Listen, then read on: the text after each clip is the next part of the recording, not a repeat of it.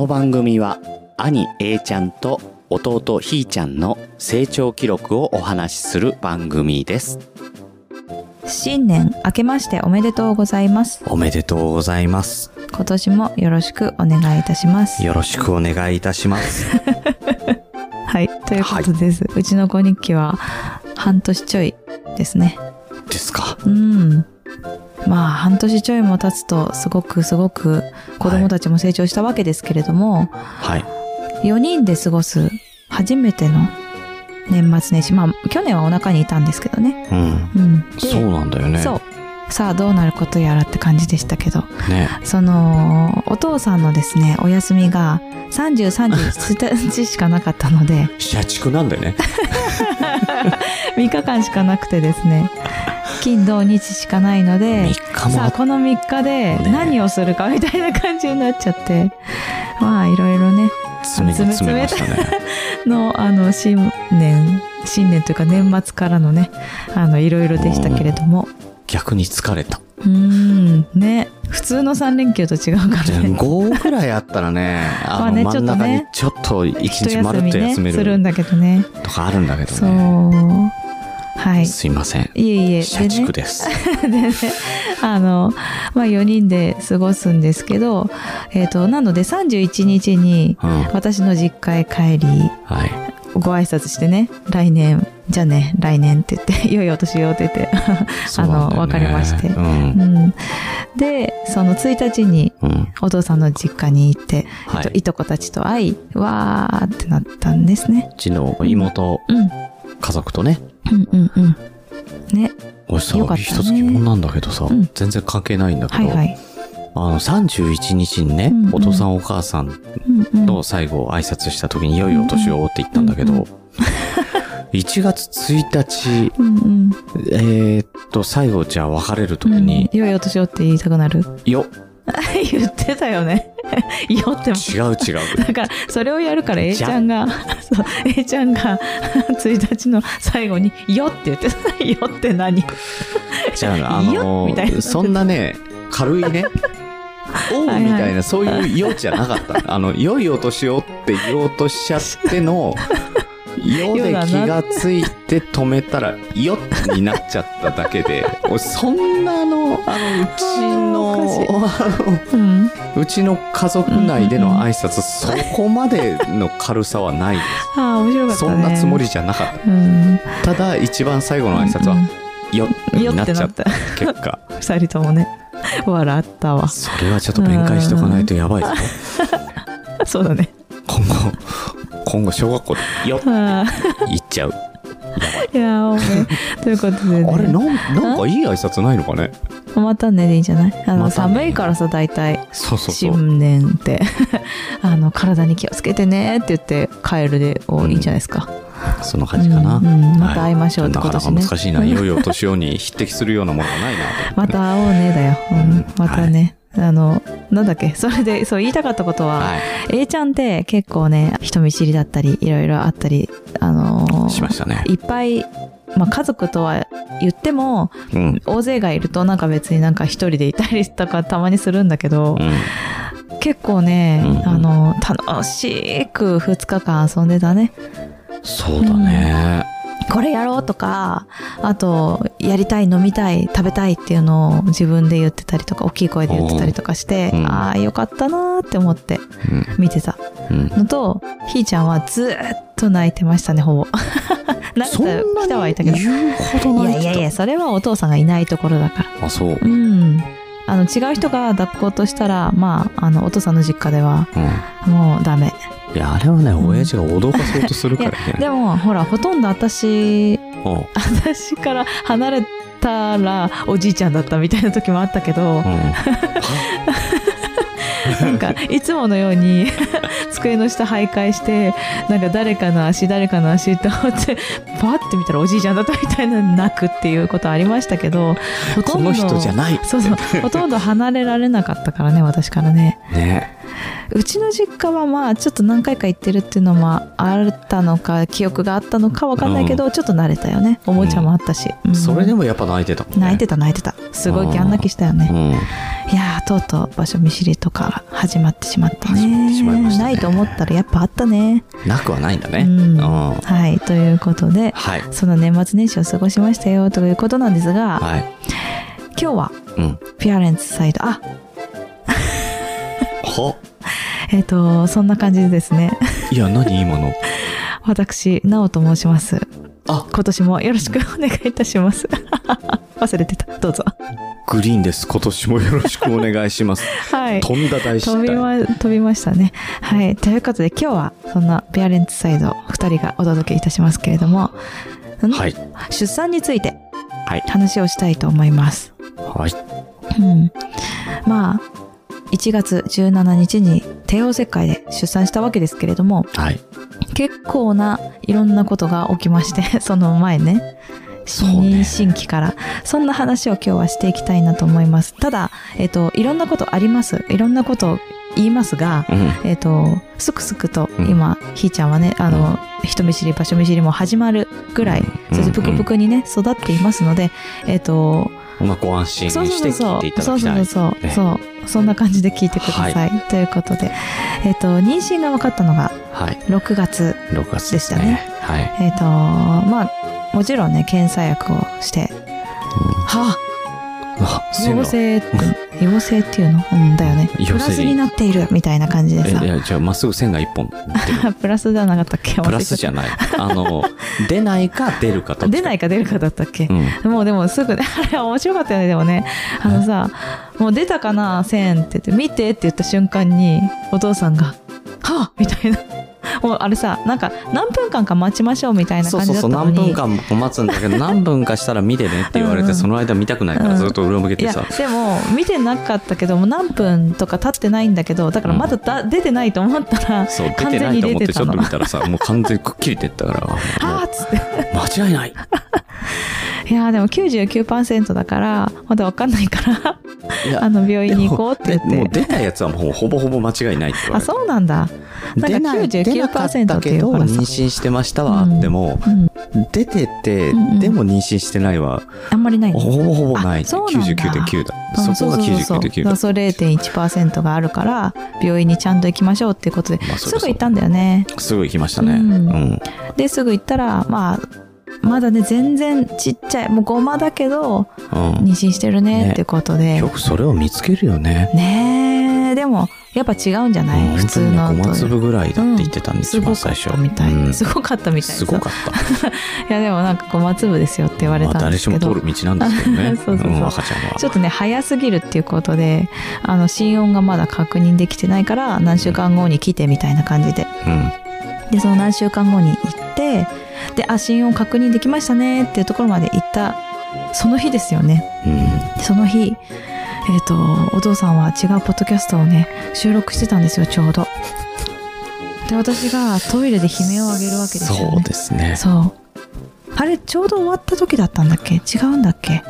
終わった時です。終わった時なのか、はい、で私がなんかふとなんか嫌な感じがしたんだよね。あれお腹が変と思って、うん、そしたらもう大量に出血をしていまして、うん、もうびっくり完全もう声が出ないヒャヒャーみたいな感じで言ったんだけど、うん、助けを呼ぶことができなくて、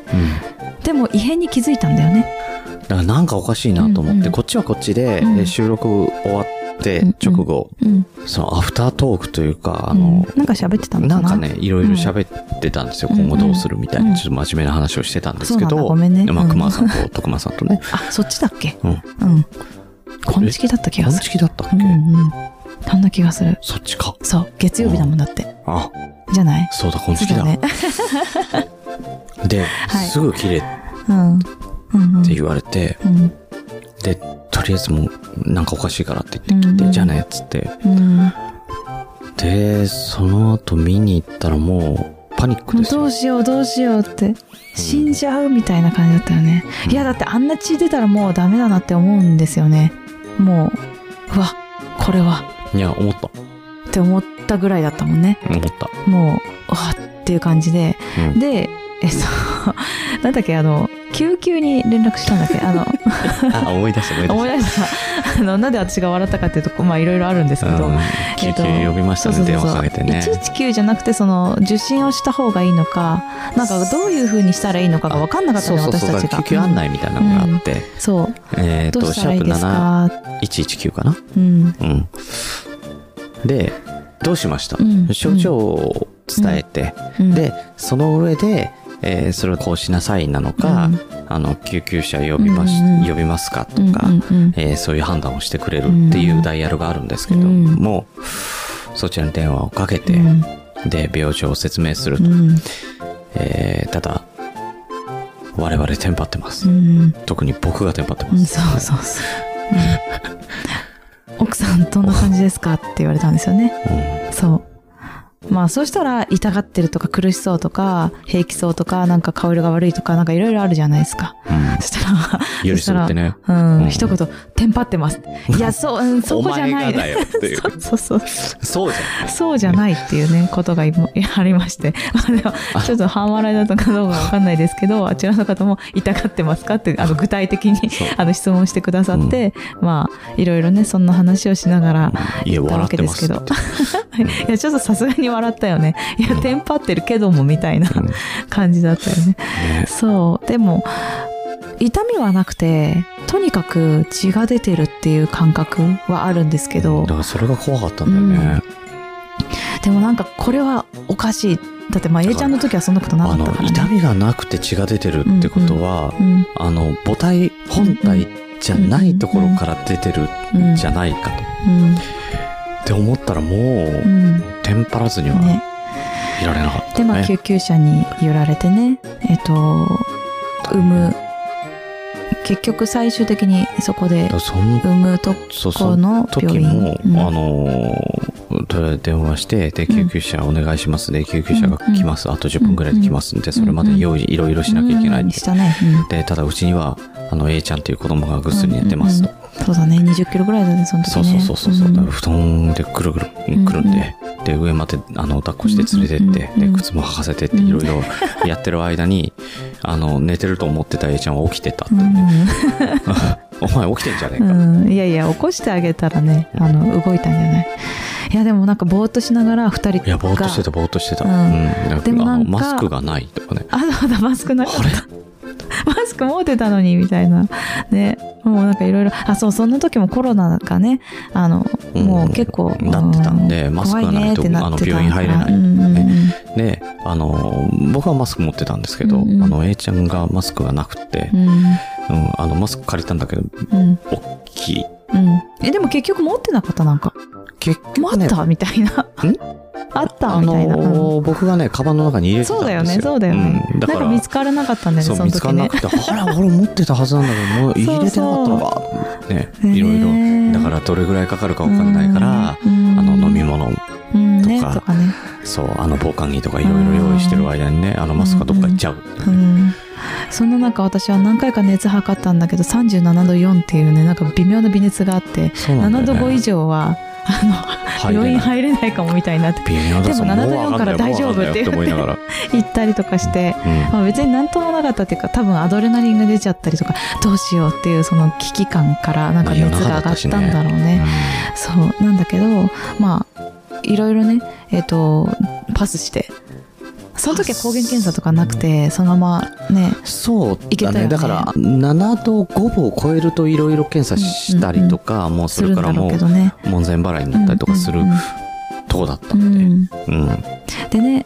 病院に着いてもう7度4分だったからじゃあ行きましょうって言って、うん、ですぐ見てもらって、うん、そこは埋める場所だったから、うん、当直の先生がいて、うん、その時は気づかなかったとか知らなかったんだけれども、うん、部長さんだったんだよね、うんうんうん、参院のそうねたまたまねそう参加の部長さんでその先生が見てくださってああ結構出てるねってもうねすごいダラダラ流れるの。だから下にバケツ用意して見てもらうのね、うん、すごい怖くてそれがもうダメなんだって思って、うん、でエコーで見たとしてももう、うん、血の海でごめんなさいね怖い話するけど、うん、全く見えないんだってだからその、うん、エコーの音でじゃあちょっと聞いてみようってなった時に、うん、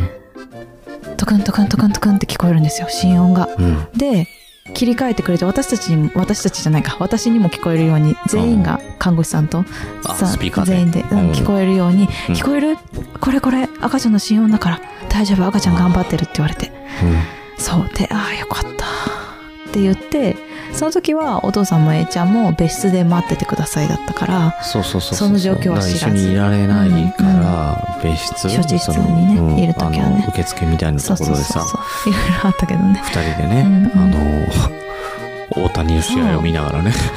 その時はね、野球をするとはつゆ知らずだよね。うん、1年後には野球を始めるんだけど、 だからそれがね、多分 A ちゃん初めて見た野球だよね、ゴルフ野球みたいな感じだからこれは大谷君ってすごい上手い野球がすごく上手くてね、海外でやってるんだけどね、うん、すごい大活躍してるんだよ、へーって言って見てるんだけどA ちゃんは見てる、俺はもうそんな気じゃない、全然そんな頭にならない、もうどうしよう、子供は、うんうん、おそらくもう無理なんだろう、うんうん、でもなんとか、うん、ね、なおさんだけでも、うんうん、とりあえず無事で帰ってきてくれっていう感じの気持ちの中で、車椅子でね、ひゃらって帰ってきてさ、その中でいや大谷君がねって言いながら、この後何かあったら A ちゃんになんて説明をしようとかね、俺はくるくるくる、あ、そうか、そこまで考えた、俺はこれからどうしよう、俺は A ちゃんを育てるとかね、そうそう言ってたね、来年小学校だぞ、うん、どうしよう、うん、ね、どうすんだろうね、うん、うん、ねえ、そうそんなことを考えながら、私はね、なんかもうほんとね、はあ、これは笑えることになれるんだろうかちゃんとみたいな、自分の中で死ぬ気にはならなかったからね、あの感じは、うん、まあでね、車椅子で帰ってきて、うん、で大丈夫だったよってなって、大丈夫だったよの前にねもうこの話します、うん、はい、車椅子が戻ってきたから、車椅子ってことはっていう感じもあったし、うん、いや車椅子で行ったしね、うん、いやあんま歩いちゃいけないんだろうね、あの時はね、あ、なんでかっていうと、うん、絶対安静になっちゃったんですよ、それから。そうだよね、切迫早産の可能性があるということでね、うん、絶対安静って言われて、うん、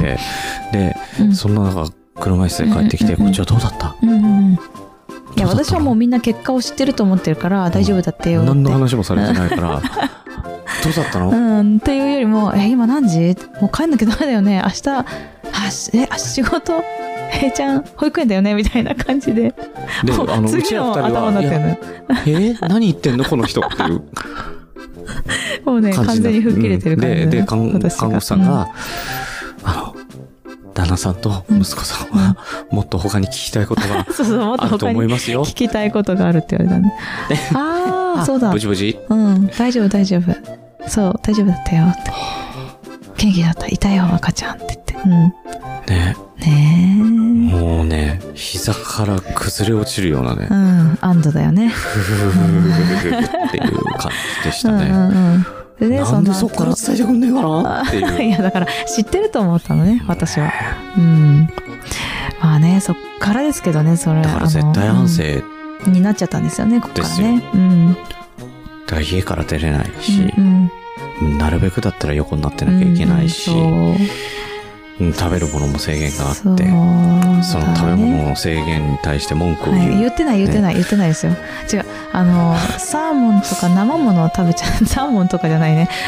お刺身とか生ものは食べちゃダメ、ローストビーフもダメだよみたいな感じで、じゃあサーモンはダメですかって怒られる、お寿司はダメですかって聞けって言うんだもんお父さんがA ちゃんお寿司好きだから、うん、結構ねお寿司みんなで食べに行くことも多くて、でお寿司ダメかどうか聞いた方がいいんじゃない、生ものだってね、お寿司は生ものに入りますかって聞いた方がいいって言うから、もう確実に半分生ものですけどねそう、ご飯はいいけどねみたいになる、うん、そうでもう生ものですよダメですよって2回同じ紙渡されるっていうね生ものはダメっていうね、こいつ話しかないやつだなそう、まあ、そんなこともありながら、まあでも絶対安静なのでね、よく乗り切ったね、うん、そう、絶対安静はもうほぼほぼ半年ぐらいかな。そうだよね。うん、うん、絶対安静ですって言われた瞬間にさ、うんうん、仕事そう仕事行ってるんですけど、歩いてるんですが、それは行っても平気ですかって言って、バカじゃないかな。すごい。バカだから、仕事のなんですよね、私はね。仕事したい、うん、したいっていうわけじゃない。もう絶対安静って言われたらもう行かないと仕事にならないな。先生も話はね、絶対安静って意味分かってんの？そう怒ってたね。あるよそれは、俺も怒るの。うん、何を言ってるの？まあ、なんで血が出ちゃうかっていうと、風船みたいな、血の塊がね、あってね、うん、それが今回何個かあるうちが一つ破裂したからバーって血が出ちゃったと、うん、で、まあ、その血も女の人は分かると思うんですが、生理みたいなね、うん、血なんですよね。だからもう古い血が溜まってて、それもできてしまえばそうなんだけど、なかなかできるまでに時間がかかってたよね。そうだし、もしかしたら赤ちゃんを圧迫する可能性があって、そう膨らみすぎるとね、そうだからちょっとね、それで早産になる可能性もあるから絶対安静なんですよっていう話をされて、なるほどって、うん、で仕事はまあでも仕事はね、リモートで続けてやってましたね。まあ大変そうにしてたなーって、もう今や忘れちゃいましたけどね。いやー、本当だよね。だからしばらくの間やっぱ血が止まんないっていうか、止まるんだけど出始めるとね、やっぱドボドボ出てくるっていうのがね、ずっと続いてたんで、そう私ね、つわりも始まってさ、その後さ、もう何度か倒れたりとかねしてね、気持ち悪くて、ああ、もう無理だな、考えられないぐらいつわりだった。ちゃんの時もひどかったんだけど、ちゃんは8ヶ月ぐらいつわりで死んでたんですけど、長い。ひーちゃんの方がまだ少なかったかな、食べれるものは食べれてたしね。まあね、そこの気持ちの問題な気がするけど、うん。あとね、その後ね、男の子だって分かったぐらいかなに、そんな絶対安静じゃないけど、まあ普通に過ごしてもいいけど気をつけてねっていう風になって、そう、あんまり長い距離歩かないでね、まあ仕事には徐々にね、何ヶ月かな、12ヶ月は行ったね、ちゃんとね、行っちゃったね。いやいやいや、もうその時はね、お腹大きいし大丈夫みたいな、そうなってたけど、まあそんな時にあれね、糖が出始めてさ、はい、出たね。そう、糖が出始めちゃってね、糖の負荷検査もしたりとかしてね、そう、それもだから二次糖尿病、そうになっちゃって、だから糖はどんなものに多いかっていうね、栄養相談みたいな受けてね、いろいろ、じゃあこうしようみたいな、麺だ、好きなやつ食べれないじゃんと思ったけど、まあ食べるなっていうよりかは順番を決めましょうねとか、少なくしましょうねとか、そうだからまあ糖はね、取らなきゃ取らないで大変なことになっちゃうんだけど、取りすぎると取りすぎるで、それも大変なことになっちゃう。適度にねって、大体これぐらいあればいいんですよっていうのをいろいろ聞いて、そうだからコーヒーに牛乳入れるのも夜はダメよとかね、あ、夜のコーヒー牛乳カフェインレスですけど楽しみにしてたのにとかね、朝だけにしようみたいなになったりとかね、しましたよ。だからお茶碗どれぐらいが適量なのかな、どれぐらいなのかとかね、パンは多いよ、あと麺かね、スパゲッティとかね、パスタが糖分が多いよっていうね、そう、じゃあうどんはみたいなね、うどんそこそこだけどパスタほどじゃない、まあパスタの方がみたいな、だったらまあそばにしといた方がいいんじゃないの、ね、そういうのあったね。そうなんだよ、パンとパスタはちょっと気をつけようね、好きなのにっていう感じでしたけど、はい、そんなことをね経ながら、まあもう大丈夫でしょうっって思ってたんだけど、うんうん、その10月くらいかな、うん、なんか逆子だねってなってて、はいはいはい、で A ちゃんもね逆子だったのよ最初、うん、で逆子正常それはぐるぐる回ってるねA ちゃんはねそんな感じでよく動くねって言って、うん、でも今でもそうだよ そうだね、寝相がねそんな感じですけど、うん、だから、A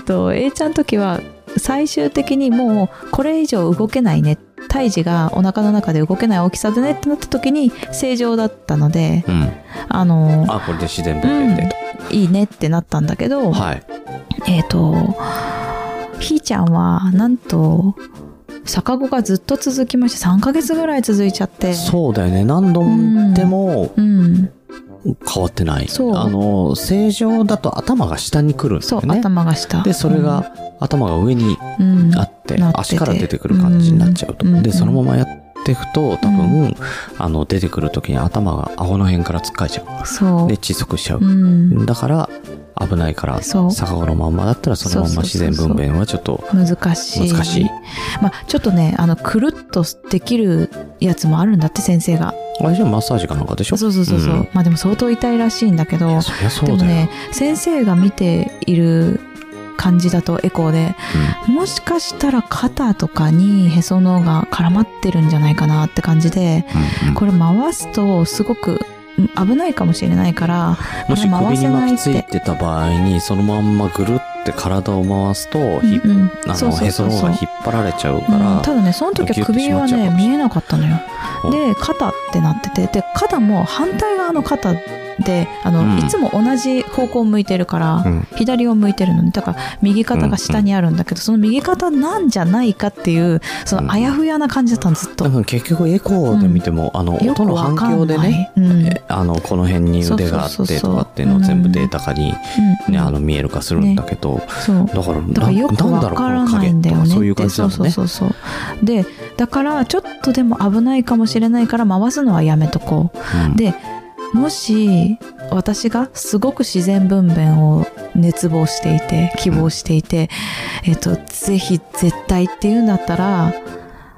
帝王切開じゃなくて自然分娩でもやれるよって言われたの、うん、ただその場合は足から出てくるから、う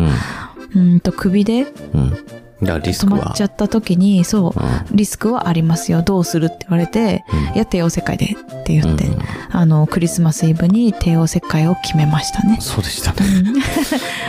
とんだプレゼント、そうやっぱり帝王切開ですかみたいな感じ、ね、そうですか、そうなんですよ。しょうがないよね、でも選択肢としてはそれ、うん、いや私は難しかった。それでも自然分娩にこだわることはできなかった、うん、私はね、こだわらなくていいやと思ったので、そうただもう2人目だけど、その1回ね自然分娩じゃなくて帝王切開でするともう結構リスクがね高くなっちゃったり、2人目とか3人目、そうもし次産むんだったらね、うん、あとなんかあんまり傷の戻りが悪い人はそのもう1回妊娠ができないっていうか、妊娠すると破裂しちゃう子宮が、だからっていう人もいるみたいで中には、うん、そうだからやっぱりそれでもだから自然分娩でっていう人はいるのかもしれないね。なるほどね、うん、そう次を考えてね、うん、なんですけど、まあうちはもういいですもう切ってくださいって、うん、もういい、もう次ないので、もうこれ以上産むつもりないですそう産むつもりもないのでって言って、そうだから、まあ、それで手術が決まって、うん、でまあちょっと A ちゃんの時に遡りますが、はい、A ちゃんは自然分娩だったんですけど、うん、なかなか生まれないわけですよ、うん、子宮口って言ってそのね入り口が、出口というか、うん、あるんですが、うん、そこが開かないと。で開かないとどうするかっていうと、バルーンって言って、まあ、徐々にね中で膨らませる、うん、膨らませる、うん、そうなんか水分でなのかな、なんか徐々に大きくなっていくものがあって、うん、でそれを入れられて、なんか痛いって言われてたんだけどそんなに痛くなかったんです、まあ、それよりも、うん、それと同時に鎮痛誘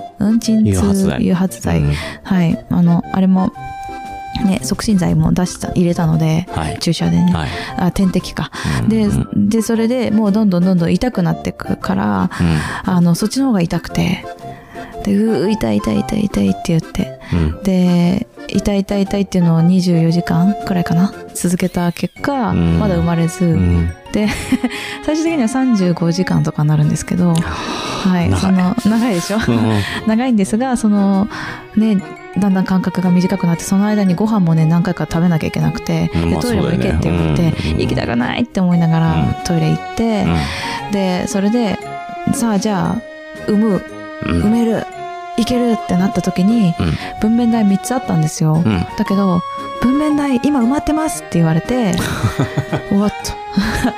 じゃあこれここで産もうって言って、うん、はい、123みたいなのやるやつね。ここっていうのは分娩室じゃないところなんですけど、陣痛室って言ってね、陣痛で痛い痛いって言ってる人たちがいる場所があったんですね、その病院は、うん、でそれがね10部屋ぐらいと言っても畳1畳分ぐらいのところ、ベッドしか置けないところに10人横たわってるんですよ、カーテン越しね、みんなね、はいはいはい、うん、そりゃそうだから声だけ聞こえるの、うん、痛い痛い痛い痛いとか生まれるとか聞こえる声がもう不安になるそうそうそうそう、うん、で分娩室にみんな運ばれていくところ、私は運ばれず行くよって言って、ここでやるよ、産むよって言って、はいって言って、もう痛いんだけど、うん、もう早く終わりにしたいから、うん、生まれろって思いながらそしたら頭がちょろっと出てきたねっていう時に、分娩さ開きましたって言われて、うん、マジかよっていうことで、うん、歩いて行きましょう、うん、ガニ股でね、うん、でもね車椅子もね用意してくださったんですけど、うん、ちょっと出てるからさ、股から頭がねそれ座っていいよって言われたんだけど、ちょっと怖くてさ、分かんないじゃん、もう、うん、でも出てる感覚もあるし、だから歩いていきましたガニ股でね頭が出てる状態でね、うん、頭押さえながら、そうそうそう、うん、頭押さえてない、もうどうなるか分かんなかったけど押さえられなかったよね、うん、はい、それが A ちゃんねA ちゃんね、うん、でひーちゃんは残念ながらね、その経験もう一回するかなって思ってたんだけどできなかったそう、どんな風に生まれるのかなって思ったんだけど、まあ、逆子ってことで、うん、ただ入院して逆子が治ったら、前日に入院するんですけど、はい、当日までに治ったら、うん、出産予定日当日までに、うんうん、そしたら自然分娩に切り替えます、うん、って言ってでなので、もし入院して逆子じゃないってなったら帰ってくださいって言われたんですよ。嘘でしょって思ったけど帰ってくださいとかね、そうそうそうで入院してやっぱり逆子で、だからまあ多分当日明日も逆子だねって言って、うん、でみんなに多分逆子だってだから明日お腹切りますって言って、うんうん、なんかみんなねいたと思うんですけど、はい、A ちゃんはね前日からじいじばあばん家に行って、でお父さんは一人で、うん、ね、どんな気持ちでしたか？いやーもうね考えられないです何もね、あれ仕事してたんだっけ、その人仕事してたし、ずっとしてたで、もう会社行って帰ってきて自分でご飯作りながら、うん、一人なわけですよ、うん、誰もいない、うん、昨日までは二人いたのに、うん、ねいない、うん、でしかも今戦ってんだよな、うん、って思うともうなんか気が気じゃないんだけど、ただコロナ禍で見舞いに行けないし、寄り添えない、うん、でなんかこれ持ってきてって言われて持ってくんだけど、うん、それも受付に預けて、うん、会わずに顔も合わせずに帰る、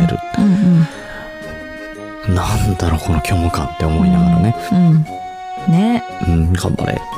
思いながらねテレビ電話でねああそうだね、少し話したりしたね、うん、うん、まあね、そうね、なんかいろいろ本当いろいろしていただいて、うん、病院にね、うん、ですごく優しくしてもらったし、もうとにかく至れり尽くせりで私は、うん、もうありがたきって感じだったんですけど、うん、まあ、とにかくですよ、いろんな手術、総合病院なので、うん、いろんな手術をする人がいっぱいいるの、うん、その日、うん、で手手術室に車椅子で向かうんだけど、で、ベッドにじゃあここでって言って、コロンってなった時に、隣では整形の人がいて、もっと隣では内科っぽい人がいて、はあ、みんな手術するんだね、頑張ろうみたいな感じで心の中で思いながら。でね、私が手術室入ったら、ディズニーのオルゴールが流れてたの。そう。すごいいい感じだった。うん、で、じゃあ始めるねって、出頭してくださった。出頭してくださった先生が、最初に、あ、そうね。そう、助けてくれたというか。救急車で運ばれた時に助けてくださった先生だったね。そう、産科の部長さんで、で、まあずっと見てくださったんだけど、手術は僕がしますってことで、してくださったんですよ。で、これから頑張ろうね。あともうちょっとだからって。で、15分ぐらいで終わりますって言われて、マジかって感じだったんですけど、そう。で、まあ麻酔をしながらさ、すごいね、カーテンがお腹に敷かれるので、何されてるかもわかんないんですけど、下半身麻酔だから頭の意識はあるんだけどね。でも多分切ったなっていう感じとか、匂いで分かったりとかね。とか。感覚では分かんないけど、ね。感覚では分かんないけど。でも、お腹を、胃の方からキュッキュッキュッって押されるの。切った後ね。キュッキュッキュッって押されて、あ、出ますよーって言って。で、出たら、泣き声が聞こえる。はい。そう。あ、生まれた。って感じ。で、縫われるんだけど、その間に、助産師さんが綺麗にしてくれて、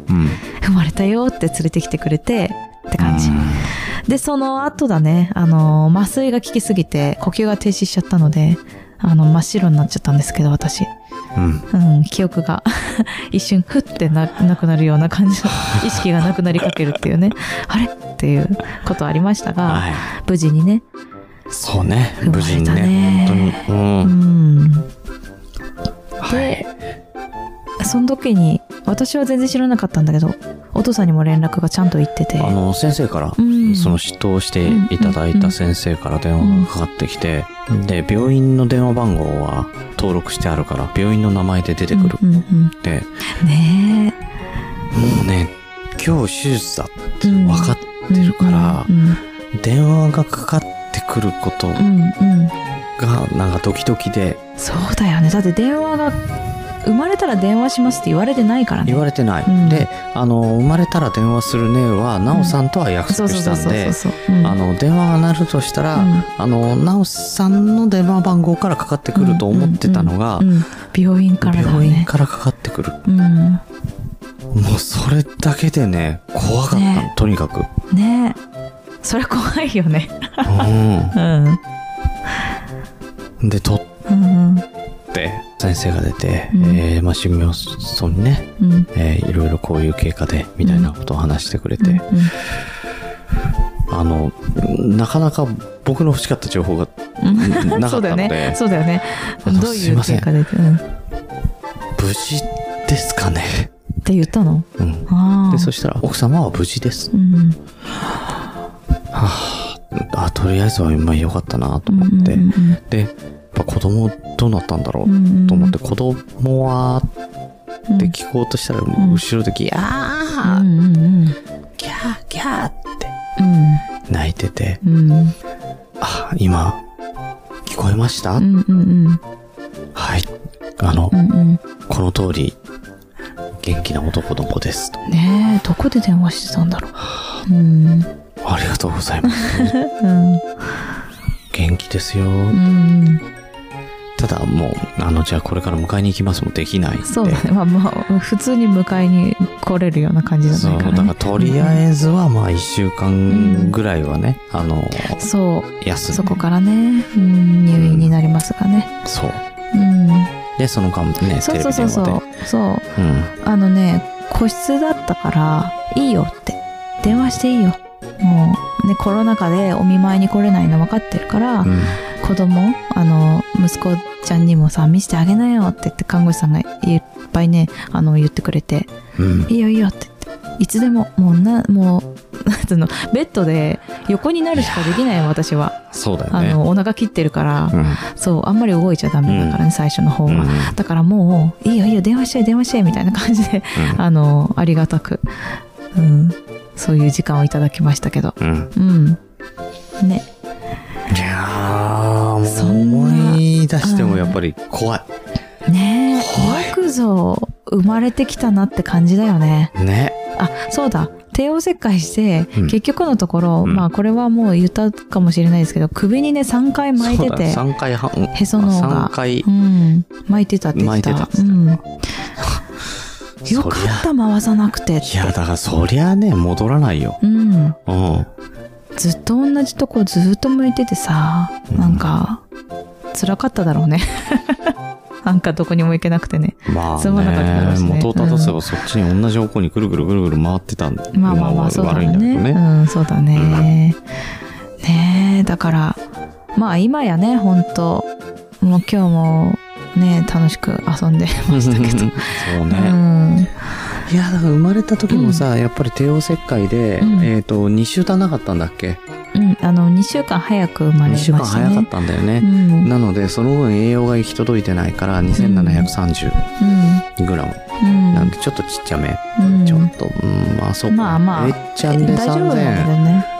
2900あれ2900か、うん、だからねちょっとちっちゃめでやっぱり手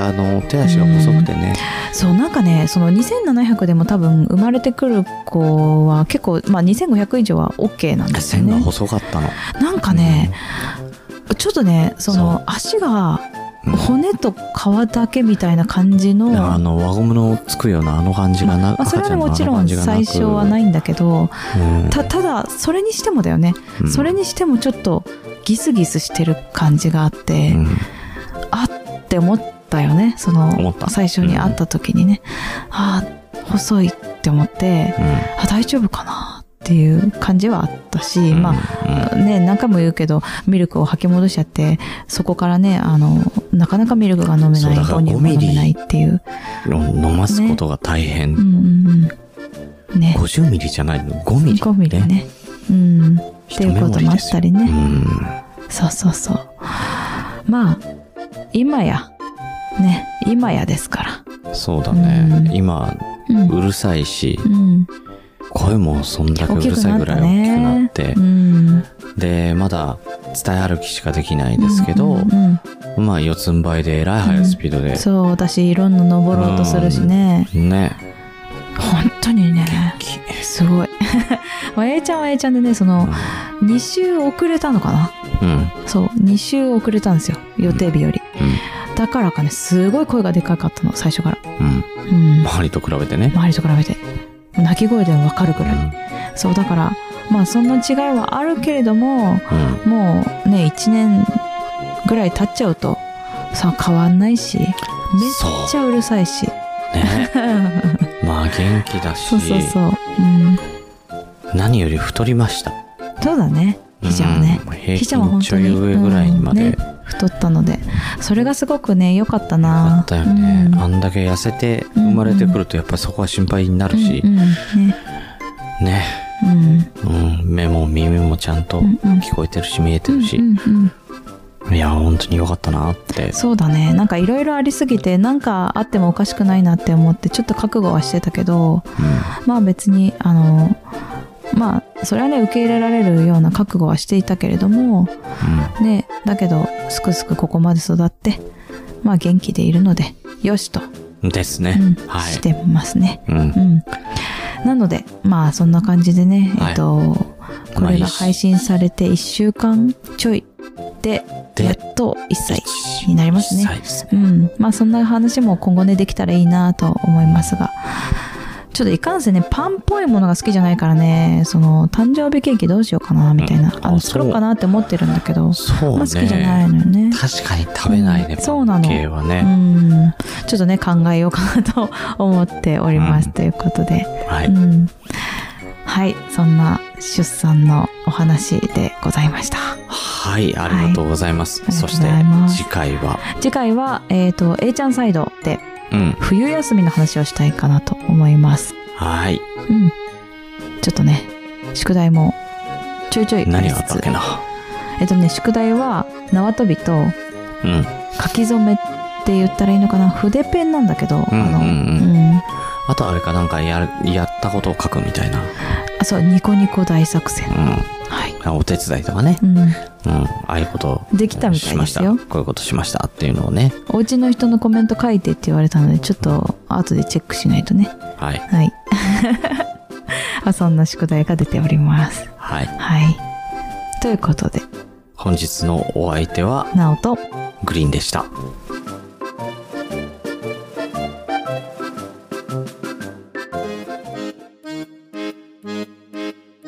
うちの子日記では子育てで気になっていることやご意見、番組へのご感想をお待ちしております。